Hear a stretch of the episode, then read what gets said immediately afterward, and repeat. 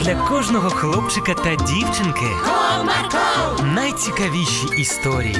Comarco, Не прогав свій настрій. Comarco. Команда Марка.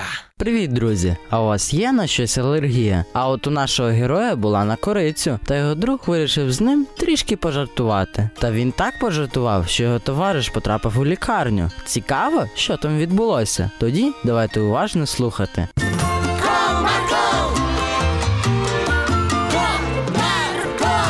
Одного чудового теплого дня два друга зустрілися на майданчику. Привіт. Привіт. Ну що, пішли грати у футбол? Так, давай. Я цього вчорашнього дня чекав, адже ми такі не зустрілися. Так, мене батьки вчора дуже рано забрали. Ми і пограти не встигли. Але ж сьогодні ти вже нікуди не поспішаєш. Так, нікуди не поспішаю. От і добре. Після цього Вітя дістав свого нового м'яча, та вони почали гратися. Ну що, спробуєш мене обіграти? Ну звісно, Ну давай. зараз ти побачиш, як грають майстри. Ахаха, ну давай. Хлопці дуже гарно грали, та були на одному рівні. Кожен забив один одному по голу. Ой, ну гра була класна. Так, ти гідний суперник. Мені також подобається. Слухай, в мене є з собою булочки. Будеш? Так, давай. Домашні, мама спекла. Промовив Назарчик та простягнув смачненьке другові. Ой, дякую, а ще вони? Здається, з корицею та яблуками. О, тоді мені не можна їх. А чому? Бо в мене алергія. І коли я їм корицю, навіть зовсім трішечки, то в мене з'являється купа пухертів.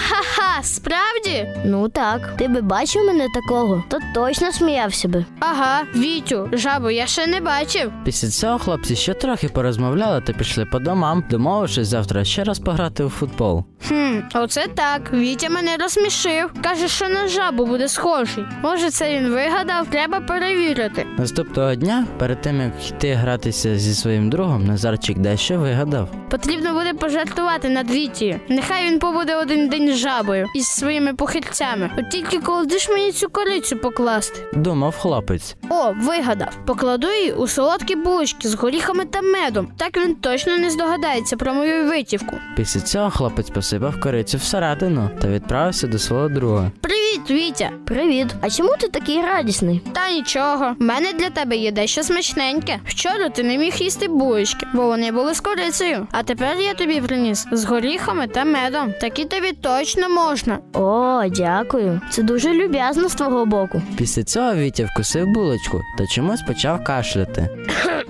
Ой, що таке? Тут що, кориця? Сиплим голосом питав друг. Так, але ж я багато не поклав. Я просто хотів пожартувати.